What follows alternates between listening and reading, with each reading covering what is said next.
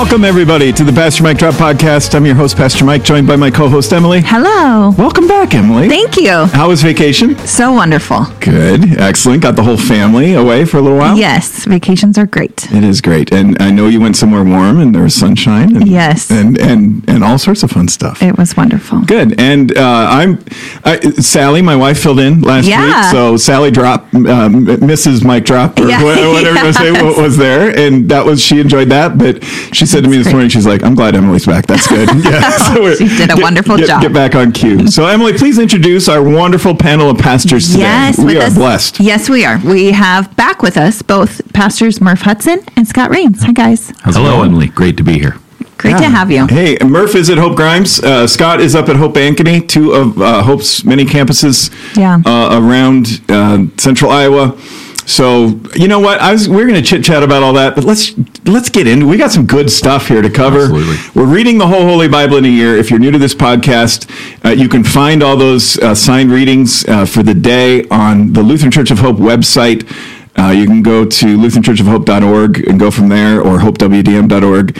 Uh, you can also pick them up at any of our churches, our locations physically. Uh, we've got them there every Sunday on little handy bookmarks that look like this. Uh, so get into it. And Saturday nights. Yeah, thank you very much. In Ankeny and West Des Moines, we have Saturday services as well. Find the service that works for you, the location that's closest to you. Uh, we're one church in, in many, many locations. Uh, but get into the Bible. We want you to read it, learn it, and live it. And this podcast is produced for the sake of helping you learn it as you read it. We assume you're reading it. If you're not, we invite you to do that. And then uh, we're going to try to help you uh, make some sense of, of some of these passages. And we we have some very inspiring passages in our readings from Acts chapter 1 to 7 and from First Chronicles 1 to 15. And then we got some kind of confusing passages, some some vague stuff, some stuff that people are asking about. So we take the questions we're hearing every week from you in doing your readings and we compile those and put them together with the kinds of things that, that people are wondering about. So here we go. Um, let's call on Ted Lasso to help us out. Why don't we just jump right in? Anybody got any questions? Oh yeah, no, should have saw that coming.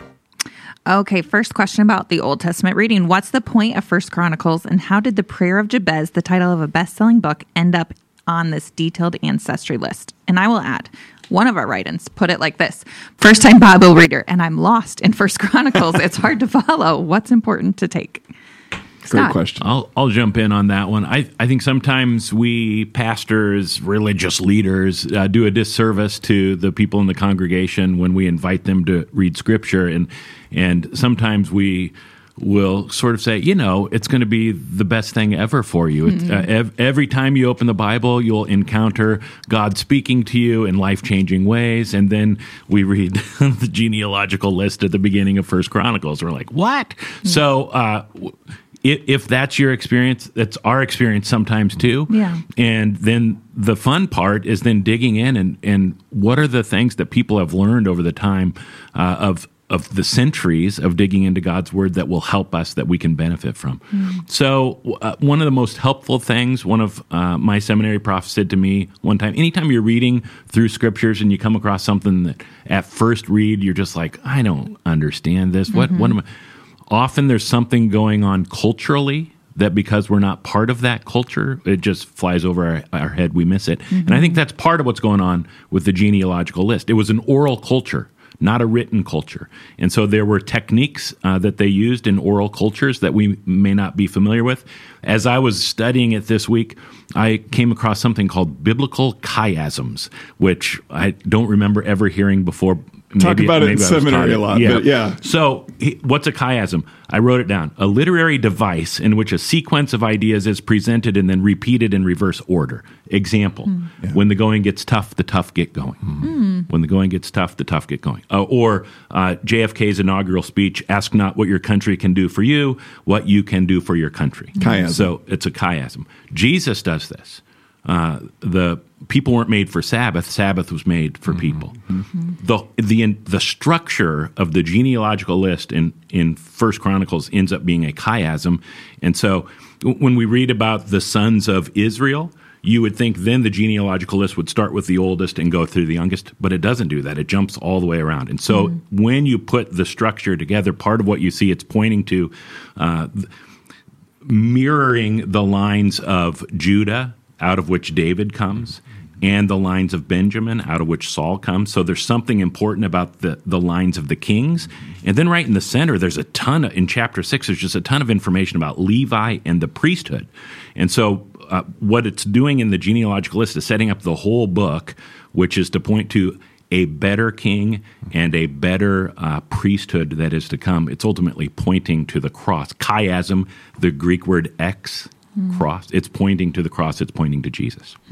Beautiful. Absolutely. I also uh, one of the things that fascinates me about Chronicles is in our Bible, in the Christian uh, sort of ordering of the Bible, it finds its way right after uh, Samuel and Kings. But in the uh, Jewish scriptures, it actually is at the end. It's pointing to this hope that there is. So it's very easy for us, I think, as Christians to come in and say, well, I just read Samuel and I just read Kings, and now it seems like we're getting the same thing again. But what we're actually getting is a theological look. Like, what is what are we going to learn about God? What are we going to learn about His story through the history of people uh, of His people, through their exile, through their uh, their time all the way from the beginning up and through coming back from exile, and now what is their hope for the future? So this this story actually ends on a note of hope, um, and more than just being a book of history. In fact, the chronicler, whoever he is, is uh, is actually known as the uh, first Old Testament theologian. And so there's this idea of really trying to understand what God is trying to say and understand who God is and his, and our place in that story, uh, in God's story. So. I think that's I think that's just really important to point out. Thanks for doing that, Murph and Scott. The chiasm conversation is important too because it helps us make sense of of the weirdness, what what appears to be the weirdness. And you said it, you know, straight off the top that not everything we're going to read in Scripture is going to be exciting. Not everything we, we read is going to just blow our our socks off the first time we read it, and that's a lot of it will. So I don't I don't mean to minimize that at all. It is the mm-hmm. best thing you could ever do. I like the way you phrased it the first time we read it. Right. Mm-hmm. There's going to be mm-hmm. So take this for example. So, so so we start by saying, okay, at first read, this doesn't seem very exciting, and I don't know if it ever gets really exciting to read the first several chapters, which are chronicles. I mean, it's it's a chronicling of these this genealogy, uh, and it goes in kind of a weird order. But but then you start to realize because we don't want to just read it, we want to learn it so that we can live it. Then you realize, oh, in the Jewish scriptures, as you said, Murph, this was the last book of the Bible. He's a theologian, the author. He's summarizing everything you've read, uh, the highlights of it. From it, the first verse is Adam. You know, let's start in the Yeah. Garden of Eden, and the end of it, at the end of Second Chronicles, is this this unfinished kind of line where it's just sort of a dot dot dot to be continued, and it's this it's this hope. Of a messianic king uh, of a of a David like savior, and and Chronicles is also going to make it clear along the way that isn't David, and so wow, plot twist. Okay, so it isn't it, by looking back. First and Second Chronicles is going to point us forward into a very hope-filled future. While that may not be like blow you away inspiring, it is pretty cool. Yes. You know, when, when you think about it, and it has a very important purpose. and culturally they were in a place of hopelessness. Yeah. And so I think sometimes we have Especially to in the exile. Yeah, Yeah. What, what are we looking forward to, even in our own generation? And we're waiting for that. Do do we have a hope filled future because of the promise of the Messiah? And what going through all this history reminds us of is God has been faithful in the past. He delivered his people from slavery in Egypt. He delivered his people from exile to the Assyrians and the Babylonians, north and south. And he's going to do it again. He's going to deliver us as New Testament people. He's going to deliver the world and all who put their faith in Christ, this, this new messianic king, this new Messiah who's going to come to not just conquer nations and, you know, uh, threats that are national threats, but to conquer enemies we can't defeat, sin, death, the devil. So First and Second Chronicles is really transitioning between everything we've read so far, especially as you said, Murph, First and Second Kings, First and Second Samuel, the, the the the the history of Israel, and it's going to set the table for the stuff we've read through the Gospels the first part of this year. Now we're getting into in the Book of Acts. Yeah. And I think we can look at this as a both and approach. Yes, it's history, Yep. but it's also encouragement. And I think, again, it's just fun how these things line up. Because it's easy to also look at the book of Acts, not to jump too far forward here, but to look at the book of Acts as just a history book. And it's way more than that, mm-hmm. way more about the encouragement and the hope and, and understanding God's story uh, than just a retelling of things that have happened. One last thing about it, because part of the question was Jabez and mm-hmm. who's that? And some mm-hmm. people who are listening will know that there's a best selling book called The Prayer of Jabez by Bruce Wilkinson, I think it was. And it was, it kind of took the whole Christian church by storm, you know, for a few years. I think we did a whole sermon series on it here. It's nestled in the list of the, of the, of the genealogy. First Chronicles chapter four starts in verse nine. There's a man named Jabez. Uh, or some people say Jabez, you know, tomato, tomato. Let's call the whole thing off. It's ancient Hebrew. Nobody knows for sure. Uh, who was more honorable than any of his brothers. His mother named him Jabez because his birth had been so painful. Okay, right, whatever. And then all of a sudden, twist. He was the one who prayed to the God of Israel, Oh, that you would bless me and expand my territory. Please be with me in all that I do and keep me from all trouble and pain. And then here's the best part. And God granted him his request. Mm-hmm. He expanded his territory, he blessed him, which is just, you talk about the theme of hope that comes through Chronicles first and second. And that certainly is sort of just amplified here in these few verses about Jabez. Even then, even in times of darkness and suffering, God's hearing prayers, God's answering prayers, God's blessing his people. It's really good. Now, switching gears to the book of Acts. What is Acts about? Who wrote it? And how does the first chapter of Acts serve as an important transition from the Gospels to what comes next? Absolutely. So, um, the book of Acts was written again by Luke, the same person who wrote the the Gospel of Luke, and this is like part two of this series. There's it's almost as even as it starts, it's like, and now here's some more things that I want to tell you. So it, it like almost as if it was one thing together. But he's writing this sequel uh, to his Gospel, and now he's really wanting you to understand what happened? How did the church come to be? How how did the uh, the whole thing just explode? What happened when jesus ascends and now uh, we're left kind of stuck behind and going all right what do we do? And from that we get some amazing miraculous things that happen which allow the church to just explode but we also start to see what that means going forward. And it and it brings us even up into the 21st century. What the church looks like today somewhat is modeled on what it looked like in acts. There's been some things that changed just because of context but from that and we uh, we still believe in a lot of the things that are happening in acts. That's why god's word is a living word. We're we're excited about that. Yep. Yeah, Acts is, uh, as you said, it's Luke continued. Yeah. You know, I, I can't help but just try some sort of little pun. You know, you, you, uh, the force is strong with that one, Luke. You know, use the force. It, he continues to use the force, and the force is the Holy Spirit. It's called Acts of the Apostles in its original title, but it could just as easily be called Acts of the Holy Spirit. Uh, the Holy Spirit shows up early and frequently and often throughout the book of Acts. Um, and it, so, yes, it is the Acts of the Apostles. It's what happens through Peter and the other disciples who become apostles. Disciple means student, apostle means those who are sent out in the original Greek. So, either way is fine, however we label them. But the Holy Spirit is working through Peter, and then we kind of turn the page to Saul. Uh, and then he's working through Saul. You could also divide Acts just as you're, if, if it's helpful for you as you read through it over the next uh, week or two, um, doing these whole Holy Bible readings, to think of it in three parts. It- actually, go back to Acts chapter 1, verse 8, which becomes this theme verse for the whole book. Um, but you will receive power, Jesus says. This is Acts 1 8. When the Holy Spirit comes upon you, and you'll be my witnesses telling people about me everywhere in Jerusalem, throughout Judea, in Samaria, and to the ends of the earth. And so, chapters 1 to 7 is in Jerusalem, uh, chapters 8 to 12 is in Judea. Chapters 13 to 28 in Acts is to the ends of the earth. Mm-hmm. So that verse really kind of is topic sentence, you know, going back to fourth grade English class, right? The, you, you, here's the topic sentence at the top of the, of the book. As you read through, you are going to cover all this ground. And you're going to see a description, not always a prescription. I think that's important to mm-hmm. note. Just because it says this is what the church did in the book of Acts doesn't mean that that's a prescription for how we're supposed to do it today. Although there are some transferable principles for Yeah. sure, and we'll get on that i- into that as we go. But it's a beautiful description of what a healthy church looked like, and also a conflicted church at times, and also a church that had challenges and struggles, was persecuted, uh, had its leaders imprisoned, threatened, uh, you know, martyred, killed, all sorts of things. And so it's a really, it is an exciting book, actually. I was listening as I was driving down from Ankeny, and when I got uh, when as I heard verse eight, you will receive power. In my mind, I was I don't remember who I heard talk about uh, left-handed power and right-handed power.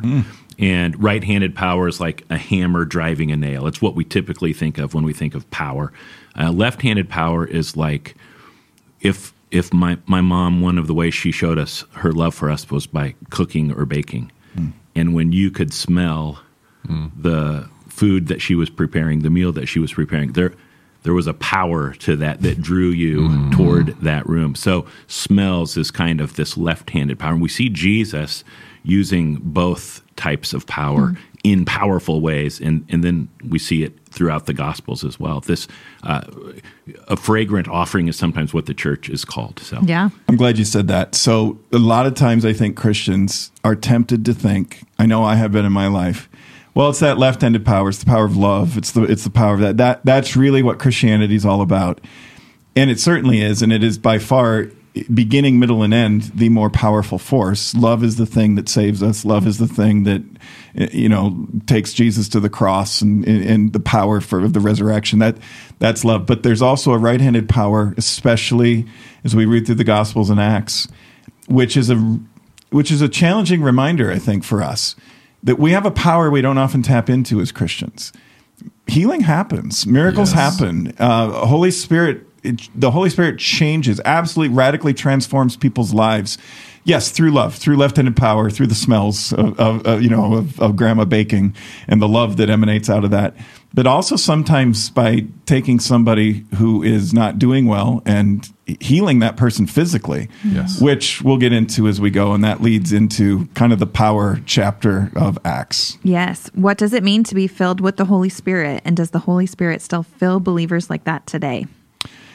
This is actually kind of more controversial than a lot of people think i- in the mm-hmm. church today. There is a debate that goes on to say, well, the Holy Spirit. there's- There, there's a group of Christians who will say the Holy Spirit is is relegated to a particular time and place, and so the filling of the Holy Spirit, baptism of the Holy Spirit, any kind of any kind of thing that we would call Pentecostal today or charismatic today doesn't happen. Miracles don't happen anymore. That was Bible times, and, and we just need to put a lid on that and say that was a season, that was an era, that was a dispensation, that was a whatever. Even though the word dispensation appears nowhere in the Bible, never mind that. Uh, but but we're gonna neatly try to control God and categorize these things and put God in a box. Obviously, that's not where we are. and, uh, you can go too far the other way, and you can start to use um, spiritual gifts and being filled with the Holy Spirit as a litmus test to see who's really in and who's really out with God. Um, that's dangerous too. There's a dark side to that. Uh, to say, well, you're not really as good of a Christian as I am because I have these spiritual gifts, or I speak in tongues and you don't, or you do and I don't, or whatever it might be. Nonsense. In fact, Paul will get into that in 1 Corinthians 14. We'll, we'll wait for that for a few weeks till we get there. But for now, here's the story of the birth of the church. Uh, and it's big. There's fire, there's wind, which we know all the way back into Old Testament times is is is very definitively saying God is here. when fire shows up, when wind shows up, pillars of fire, uh, wind uh, that, that moves things, the, the breath of God, the ruach in the Hebrew is the breath or the wind of God that creates life out of dust. Um, so we're talking about a serious sort of right-handed power here, to use your language, uh, Scott, from the previous question. And when that happens, extraordinary, supernatural things start to happen. Uh, people start speaking in languages they don't know, and then even maybe more remarkably, everybody can understand it. So it'd be like if I started speaking in Chinese, which I don't know, and neither of none of you know it, but you all also understood every word I was saying. It's supernatural. It is a Holy Spirit. It is it is ex- extraordinary. It's only something God can do. Um, so the Holy Spirit is still doing that. And I'm going to turn it over to you guys to take it from there, and then I'm going to I'm going to add in some things as we go. But get to the question now. So I've tried to set the table. How what does it mean to be filled with the Holy Spirit, and how does the Holy Spirit still do that for us today? Because we believe He does. Well, I think one of the things to keep in mind is the presence of God being with us. If you go all the way back to Good Friday, right? We have the the ripping of the veil after Jesus dies on the cross, and there was this uh, you know belief that God's presence could only reside in this most holy of holy place, and so there was this one spot where God would be. But God has already said in other places, you know, the earth is my footstool, the, the heavens are my kingdom. I, I am much bigger than you're trying to make me in this box. Well, Jesus says that when I leave, you want me to leave because I'm going to send the advocate. I'm going to send the Holy Spirit. And when you do, you're actually receiving the presence of God with you. So it's not that you have to go somewhere to be with the presence of God. You always have the presence of God with you in the is dwelling inside of you. You are a vessel for that. And when we choose to listen to what the Holy Spirit has to say, um, He's a great guide for us and a great mm-hmm. advocate for our lives. Mm-hmm. So uh, we want to have the Holy Spirit. That's a that's kind of an important thing, uh, not so that we can say we have these gifts and things like that, but so that we have the presence of God. I grew up going to a Quaker church, mm-hmm. and the the technical name for that Christian denomination is the Religious Society of Friends. Mm-hmm. And then they got uh, teased because they were so spirit filled. Mm-hmm. They were called Quakers. Mm-hmm. And I, I don't remember ever quaking in my seat at church. A couple of times in Acts, it says the whole room shook. Mm-hmm. Um, I like the word resonate. So when I'm filled with the Holy Spirit, there's this. Uh, in music, I think if you take a tuning fork mm-hmm. and you, you, I don't know, you hit it, and so it's vibrating that sound, and you put it close to a stringed instrument, those strings will start. Mm-hmm. So the, the, the resonance of that tuning fork will make music or resonance with the, another instrument. And I think God's Spirit does that inside. God's Spirit mm-hmm. confirms with my spirit mm-hmm. that I'm a child of God. Mm-hmm. Uh, he's the Spirit does these supernatural, powerful things, and one of the most supernatural, powerful things the Holy Spirit does is let us know that God loves us. He's given us the Holy Spirit to fill our hearts with God's love. Mm-hmm. Paul will write. Yeah.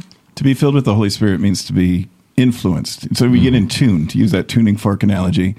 It means we're influenced by God. So if you ask um, any group of high school students today, what do you want to be when you grow up? The number one answer is, I want to be an influencer. Uh, I want to be, you know, probably on YouTube or TikTok or somewhere. I, I want to influence. And I'm, I'm not going to want to take us off on a tangent and comment about the social aspects of all that or sociological aspects of it.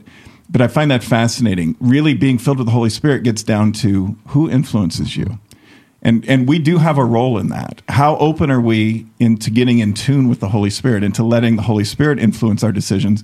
How much of our lives are um, self-centered or self-absorbed pursuits of what i want for me mm-hmm. or for the, my people whoever i determine my people are? And how much of it is i'm surrendered to god and in tune with what god wants?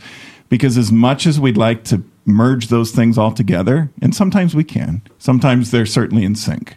What what God wants for me and for my loved ones is what I want for me and my loved ones. But if we're gonna be confessionally honest, a lot of times it isn't in sync. And so then that comes down to the question: Who fills you up? Who's your influencer? Who who do you allow to to be the one to call the shots for you? Uh, is Jesus just Savior for you, or is He also Lord? The the early Christian church here in Acts two, it says, in addition to the wind, the fire, um, the the speaking in other tongues and languages. In verse four, it says they were all filled with the Holy Spirit. They're all filled. They're all influenced. They're they're all overwhelmed. Well, what does that mean biblically? We'll find out later in the New Testament. The fruits of the Holy Spirit are love, joy, peace, patience, goodness, kindness, gentleness, faithful, faithfulness, self control.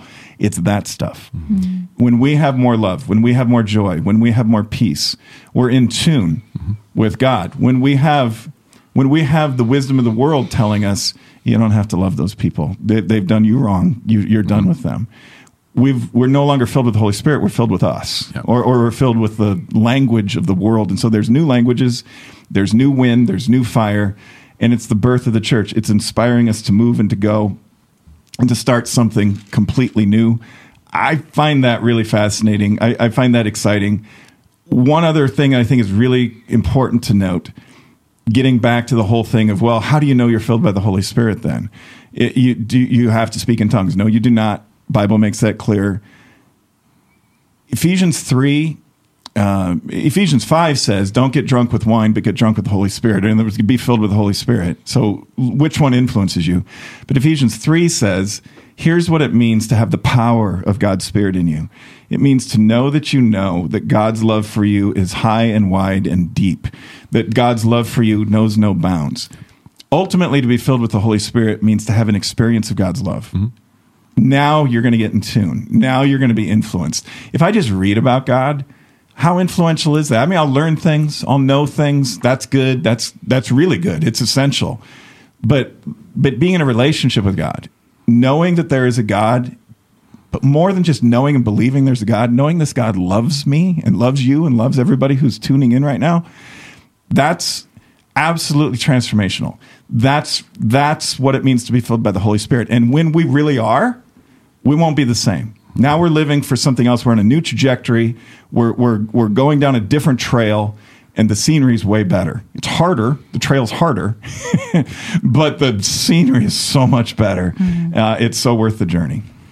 Fun segue here, but we have a write in. Speaking of getting drunk on spirit, our write in references the end of cha- or the middle of chapter I'm, 2. I'm just really kind of curious where this question's going. I like everything about it. Uh, when the Holy Spirit comes on this group of believers, it says, Is there significance to new wine in Acts 2, verse 13? Which is in some translations. Other translations say they're just drunk. That's all that's happening, basically. Yeah, it's kind of a funny line uh, on some ways because the, the people see that something big's going on amongst the believers uh, who are gathered there in Jerusalem, and they start. Some of them are blown away, like, "Wow, this is cool." Others, of course, as usual, are like, "Ah, no, this is nonsense." And some of them even say, "Oh, they're just drunk." Mm-hmm. And Peter begins his sermon by saying, "It's only nine in the morning. Uh, we're not drunk. I mean, that's ridiculous. We, we don't start drinking." I I don't want to push that too far because I don't want to suggest that Peter was drinking a lot. Mm-hmm. I'm just saying that he used the 9 a.m. card as the reason why they weren't some translations, yes, English translations talk about it as a new wine. I think they might be pushing it a little bit uh, to try to connect the dots between Jesus saying new wine, old wine skins, that kind of thing. It's a good question because it shows somebody's paying very careful mm-hmm. attention to the details of Scripture. Mm-hmm. But um, I don't know if you guys have anything else on that. Not really. Doesn't look like it. okay. Uh, moving on. What does Luke's description of the new community of believers in Acts 2, verses 42 through 47 reveal about how a healthy church functions? It was interesting to me reading through chapter 2 in its entirety. When, when Peter begins preaching, he's almost entirely focused on the resurrection. Jesus died on a cross, and now he's alive again. And so repent of your sins and, and turn to God. Uh, he doesn't really reference, remember all the cool teachings that Jesus did about how to live a moral life, how to love one another? He doesn't really talk about it. He just talks about the resurrection. I had officiated two funerals last week. And one of the things I like to talk about in funerals is when Jesus talks about eternity or eternal life, he's talking about both a quality of life and a quantity of life. So it's a quantity of life, and, and that's really important at, at a funeral so that you know your loved one has eternal life in heaven with God, with Jesus.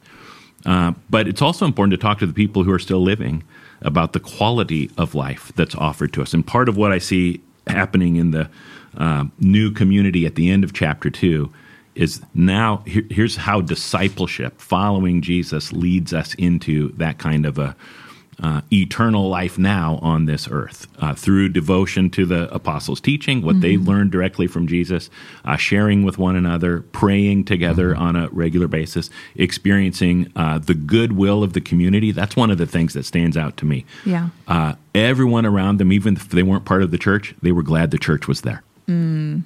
Absolutely. That's good. I think to uh, it, just like you talked about, we're seeing this teaching and preaching. We're seeing a fellowship. We're seeing a sharing, praying. Um, what we're seeing is people coming together, being filled up through learning together, through growing together. They are uh, going out and serving each other. Um, and so we're we're seeing this kind of pattern of we are gathering, we are uh, growing together, we are grouping up in different ways. We're going into people's homes, right? We are doing things um, like having giving, giving of our time, giving of our resources, uh, but we're spending time in prayers, time in the scriptures. So we're spending this daily quiet time together. So we go back to this idea of we are, you know, gathering, grouping, we're giving, we're uh, growing, and we're having this daily quiet time. And this is something that the church is still um, trying to help people understand today. So when we talk about things that are prescriptive versus descriptive coming out of Acts. There's mm-hmm. there's some things that we're not going to carry over uh, today, but having that time to gather together, having that time to grow together, having a daily quiet time with God, uh, giving to each other, uh, you know, those are things that, that do matter, and we mm-hmm. want to continue doing that. Uh, that's that's serving the church well. That's serving the world well in the name of Christ. Yeah. It's a new community. It's a new it's a new way of doing life, and it gets back to what we were talking about before. When we're filled with the Holy Spirit, we aren't going to live the way we used to. Mm-hmm. Uh, and it doesn't mean we're going to be perfected. Certainly, we'll read as we read through the rest of Acts that the apostles weren't perfect. They still had conflicts. They still they still were sinful. Um, their motives weren't always perfect or or right, and the people in the crowd certainly weren't either. So it's not to suggest new community means that we become heaven on earth. Right. We, we don't. Too many Christians carry that piety, and I don't know that it's helpful to the cause. The description here is actually much more humble. Uh, there's radical generosity. There's mm-hmm. there's large group, small group, which I think is also worth really emphasizing here. Um, that they met in the temple um, to be this new temple. To so so there's the temple that's there, and now there's this new temple of this community of believers. What it was supposed to be all the way back to Old Testament law, saying this is what is supposed to. You're supposed to be radically generous. You're supposed to be together. You're supposed to be in community. You're supposed to put relationships above selfish pursuits. You're supposed to over worldly materialistic things.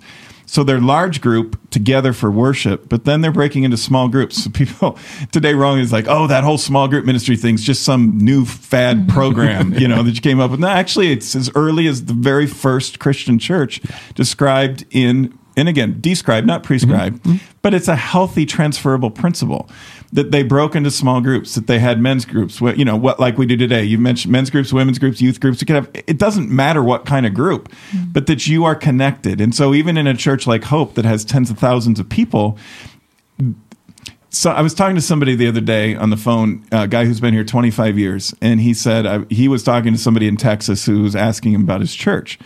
And he said to me, he goes, How do I describe hope to this guy who's never been here? He goes, It's just it's just different. And he said, It's a really big church, gobs and gobs of people. But it isn't that way for most of us because most of us are in ministry together mm-hmm. with other people. We serve together, we do Bible study together, we we take classes together, we we break bread together we do all the things together. We pray together. We're there for each other when somebody's in the hospital. We we we celebrate each other's you know big life moments, and that's a beautiful picture. Mm-hmm. That that is that is the body of Christ, the way we're supposed to look. Uh, it's a beautiful description. It is something I think to strive for. Uh, Acts two forty two to forty seven, um, and and it happened. It it's not just people showing up for church, it's people being the church. It's people going out there and doing life together um, as, as, this new community. It's, it's a beautiful thing mm. when we mm. get it right. Yeah. Amen. What's significant about the healing story at the beautiful gate in Acts chapter 3, verses 1 through 11? Well, I think one of the things that really excites me about that story is, and we sort of mentioned this earlier, miracles still happen. This is not something that just happened when Jesus was walking the earth.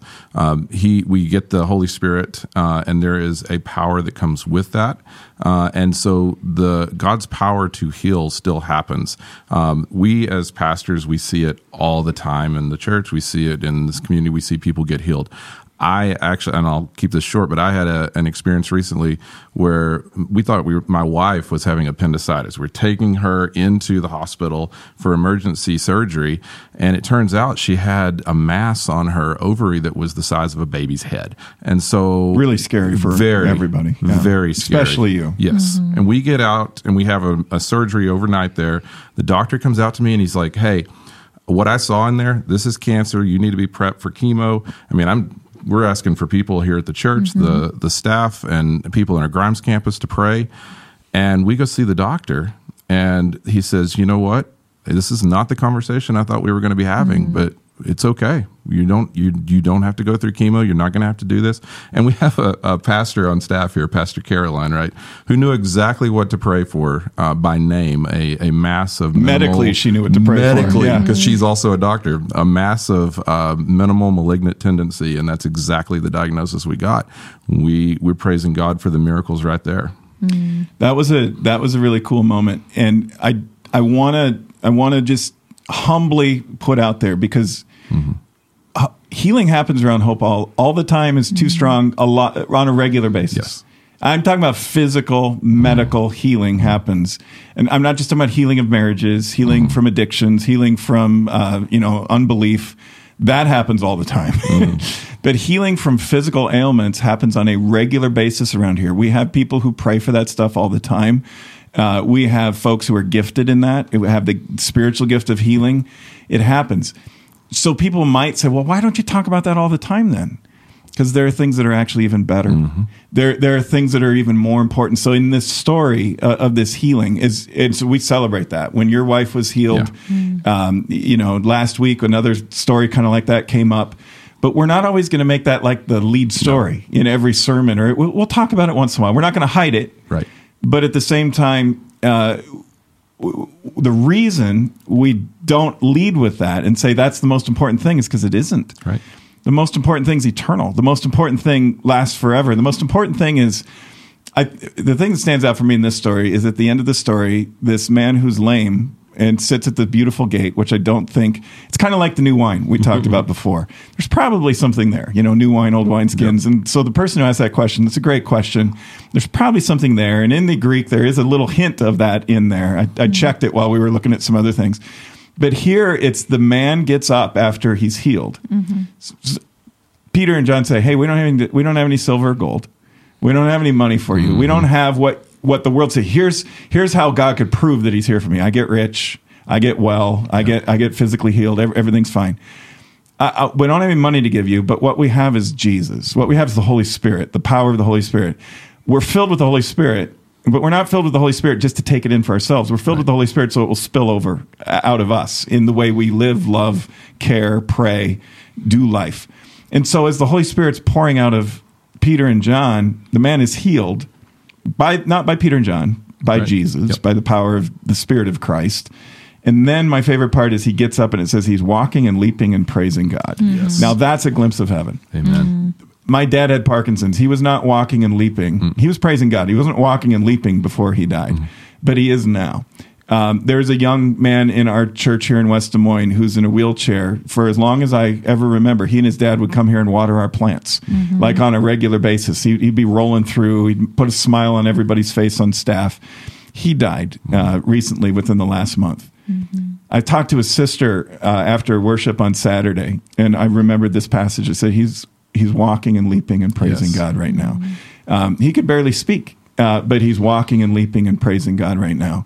Um, over and over and over again, the healing that we see here is a beautiful thing, and it's an exciting thing, and it's an awesome thing, and we praise God for it.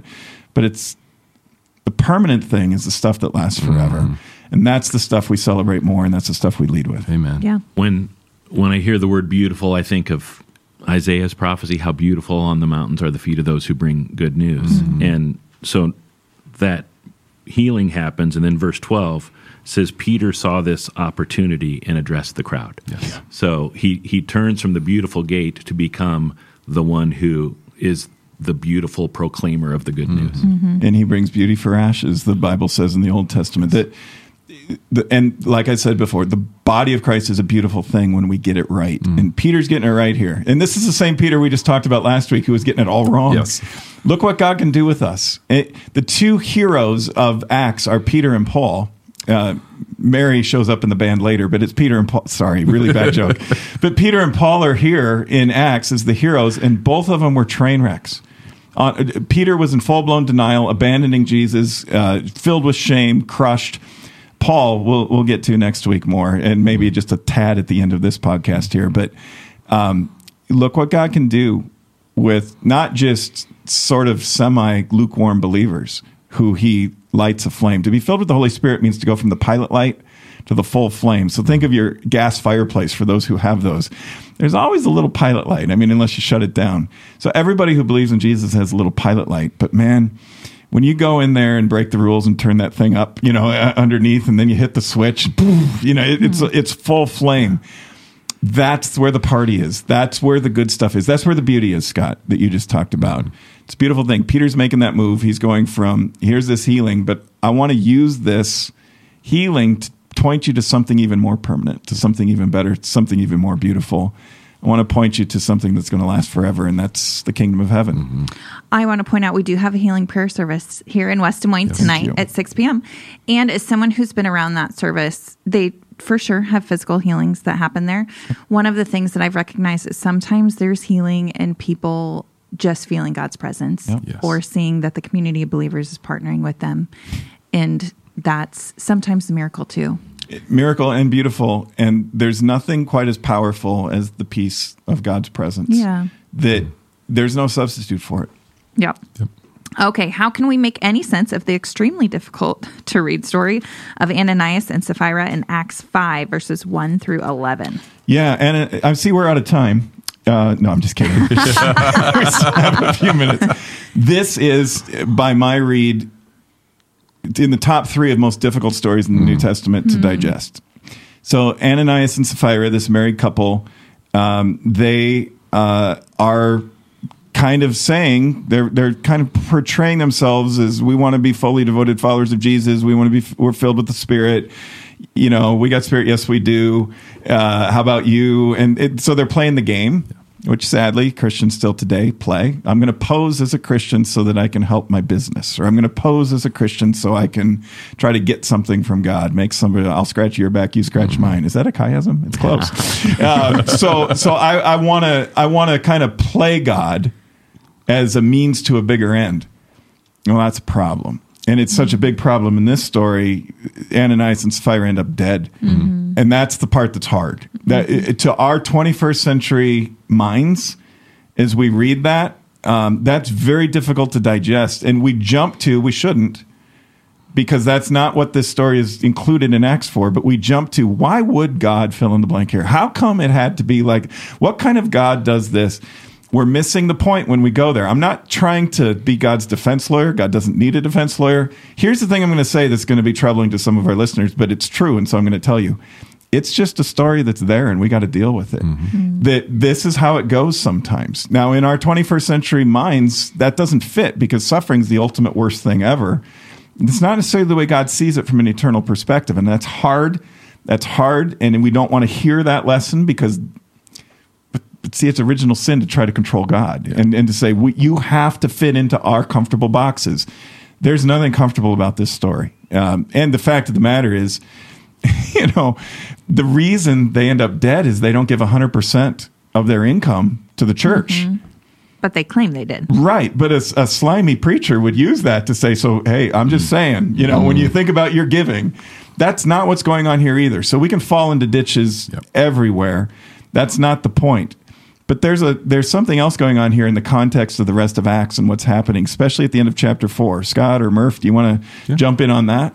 Yeah, I think uh, one of the things we need to keep in mind for our listeners or viewers is that the idea that we even have chapters and stuff like that in Scripture uh, didn't come around till the 1600s. So uh, sometimes they get it right, sometimes they don't. We need to take this story with the tail end of chapter four uh, when we hear about Barnabas actually doing this and giving uh, the the hundred percent of what he made. The reason for that is God doesn't just look at the actions; God's looking at the heart. And so Barnabas, who will become a really significant figure throughout the rest of Acts, uh, does this willingly, cheerfully, gives of uh, of this land that he's he's sold. And then chapter five actually starts with the word "but." But and and a way another way we can think of it is behold the ultimate truth. It's this idea that from this, what we just heard, now you're going to hear a completely different thing, and we need to pay attention to it. These uh, two are giving because they want to get the same sort of recognition that uh, Barnabas got for for turning over the hundred percent of land. I want that same feeling. I want to be uh, be recognized. There, it's not about this idea that I want to give to the church. It's this idea I want to give to be seen and God sees the heart. Now, the the fun thing in this is again we're in Chronicles. We have if you go back to Chronicles, we're seeing these like pairings of three kings, kings where somebody was doing something good, somebody was not doing something good and we're seeing the contrast between them. And luke is doing the same thing here. He's showing a contrast between two people one whose heart was right and showing what uh, what god wanted. Um, not that god needed the money or anything like that but that they were cheerfully giving and and doing so because of their relationship with god. And someone who wanted to appear to be giving to god but not really do that. Uh, the the other uh, detail of that distinction is here's a picture of when the church is getting it right, when followers of Jesus are getting it right, when the Holy Spirit is guiding our lives, it, it looks like this. But when our sinful nature is guiding our lives, it looks like this. Mike referenced the fruit of the Spirit, and uh, Galatians 5 has this pretty powerful. The whole chapter is just this contrast. Here's what life in the Spirit looks like, and it leads to the fruit of the Spirit. Contrast to these greed and jealousy, mm-hmm. and on and on and on. Mm-hmm. Sometimes it's not bad to be challenged, mm-hmm. and sometimes it's not bad to be reminded we can't play fast and loose with what with with who God is, and we don't get to invent God. And uh, we need to take seriously what it means to be the church and take on our responsibility too. God does want us to be generous. God does want us to um, be loving. God does want us to be filled with the Spirit and do all those things that Galatians 5 says instead of the other side of the ledger. It matters. God cares. God's into those details. This story is a really harsh, difficult, challenging reminder of that, and one that doesn't digest real easily. But if, if nothing else, it's a reminder we aren't God, Yep. and we don't get to call the shots. It, it- and it's consistent throughout. There's a path that leads to life. There's a path that leads to death, and Right. we see that over and over. The end of the section, uh, verse eleven, great fear gripped the entire church and everyone else who had heard what had happened. Makes me think of uh, when all the plagues are coming uh, on, on Egypt. God makes it clear this is happening not because I'm trying to upset, but to so that people will know I am God. Right. And you're right; it's not easy to digest, but it is a reminder there's a God and it's not me. Yeah, it is. And that great fear at the end that gripped the entire church and everyone else who heard about it. It's not the worst thing once in a while for us to be humbled. Not the worst thing once in a while for us to be reminded uh, of of these truths. That um, it's a good thing we have a God because we know, truth be told, we aren't it. we aren't Him. Yeah. Okay, last question. Why and how did the 12 apostles reorganize the first century church, and what's in the story for the 21st century church? So in chapter 6, uh, I'll just read the beginning of it. The believers rapidly multiplied. There were rumblings of discontent. It happens. Uh, the Greek speaking believers complained about the Hebrew speaking believers, saying their widows were being discriminated against in the daily distribution of food. So a decision is made, and uh, the, the apostles, they decide we need to devote ourselves to these types of things teaching, study, and we need another group of people who are devoted to organizing how do we distribute the food. Uh, at Hope, we say we're better together. Yep. And so this is one of the places where that idea comes from. That it's it's not that this gift is better than that gift. It's figure out how God has wired you, live into that more and more all the time. It will uh, light you on fire, fill you with the Spirit to be doing the kinds of things that bring great joy to you to do for the sake of uh, the body of Christ. I love it.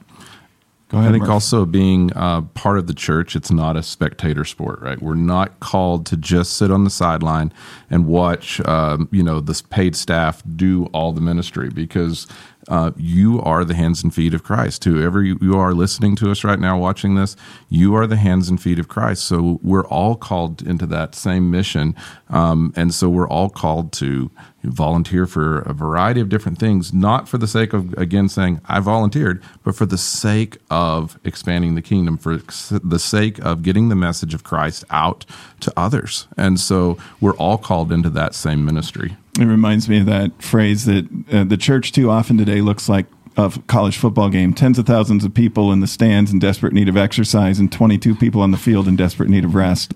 Uh, we we are not called to do church for the fans, uh, for the crowds. We are called to. Uh, some of us are called, like the apostles here, to teach and to preach. Others are called to minister and to care and and to be a part of the organizational stuff, the missions and ministries of the church. Um, when when church gets that wrong, church says, "Well, we pay somebody to do all this stuff." And I'm not, you know, that it's hard not to hear that if you're not on a church staff as well. That's your bias, and so that's your way of not having to do everything. Well, that's our way of just being a biblical church. Um, we're plenty busy.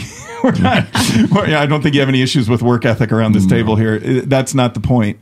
The point is to to invite you into what it means to be the beautiful body of Christ. It- what it means to experience Pastor Merv, who's a mentor of mine, sent me a letter this week. He said he has a friend of his who's a great theologian who's pondering these things and saying the only way to truly be successful, not in a worldly way, but to be successful in a very biblical, um, bigger than this world kind of way, one of those things is we have to um, activate our faith. We have to have purpose and meaning and direction.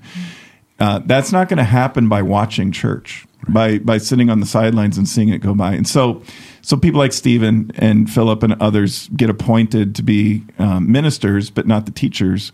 Although Stephen's quite a teacher, which we'll mm-hmm. find as we turn the page and get toward the end of our reading for this week in Acts chapter seven. My wife said this morning, and this was a brilliant insight. She goes, "Boy, did Stephen really let him have it?" Mm-hmm. Um, you know, and knowing his life was on the line and that he would end up mm-hmm. dying for this, and and yet yet he continues to just hammer them. I mean, just just go after the religious establishment who's putting him on trial and saying, "You don't scare me because." I've got something bigger. I, I, I belong to something more. I've been a part of a mission and a purpose and a church that is eternal. Uh, God's kingdom is without end. Your kingdoms don't scare me. And so he's just very boldly in a way that I think uh, most of us admire more than we can emulate, but but probably should be challenged to emulate more. And there's a boldness all throughout this. Every time that the apostles get persecuted or put in prison, and we're going to we're reading about that all this week, and we'll continue to read about it. There's a boldness, there's a courage. Where's that come from? Just because they're ridiculously uh, ignorant of how bad things are? No. It's the same thing that inspires Paul to sit on the dirt floor of a prison awaiting his execution and write one of the most famous phrases in the New Testament rejoice in the Lord. And rejoice with me. Again, I'll say it. He says, rejoice. Where does the love, the joy, the peace come from? It comes from being filled by the Holy Spirit. It, it comes from doing what we're reading about here, not just reading it, but living it and asking God. You want to be filled by the Holy Spirit? Ask, and it'll be given to you. Open up your heart to it. Start with understanding how much God loves you, and then t- go let that go from head to heart, and let that experience inspire you to live a life where you find your identity and direction in life from being filled by the Holy Spirit instead of finding your identity and direction in life mm-hmm. from being filled with what ye, the world says or what you say you are. Um, I, I'm concerned about the direction of the world these days because so much of it is self identification, self direction, uh, self assessment, self control. It's all about me. Uh, it's all about God. It's not about us. Uh, it is about God, and it is about the God who calls us to this wild, radical, countercultural Christian life, which is a beautiful, beautiful thing. Um, so I wish we could say more, but I see by the clock our time really is up. So. Thank you. Thank you, Murph. Thank, you, Thank Scott. Thank you, Emily. Yeah, thank uh, you. And thank you to all of you who tune in so faithfully and spread the word. This podcast is growing, and that is a that's a, that's a God thing completely. But it's also you sharing it. So thanks for getting the word out. We'll see you at worship this weekend at any of our campuses: Ankeny, Grimes, West Des Moines, all the other campuses and local sites. Or tune in online, or find a local church near you. Um, God loves you. Uh, we love you, but but that love of God, that's what it means to be filled by the Holy Spirit. Uh, live your life that way, and you'll find the beauty.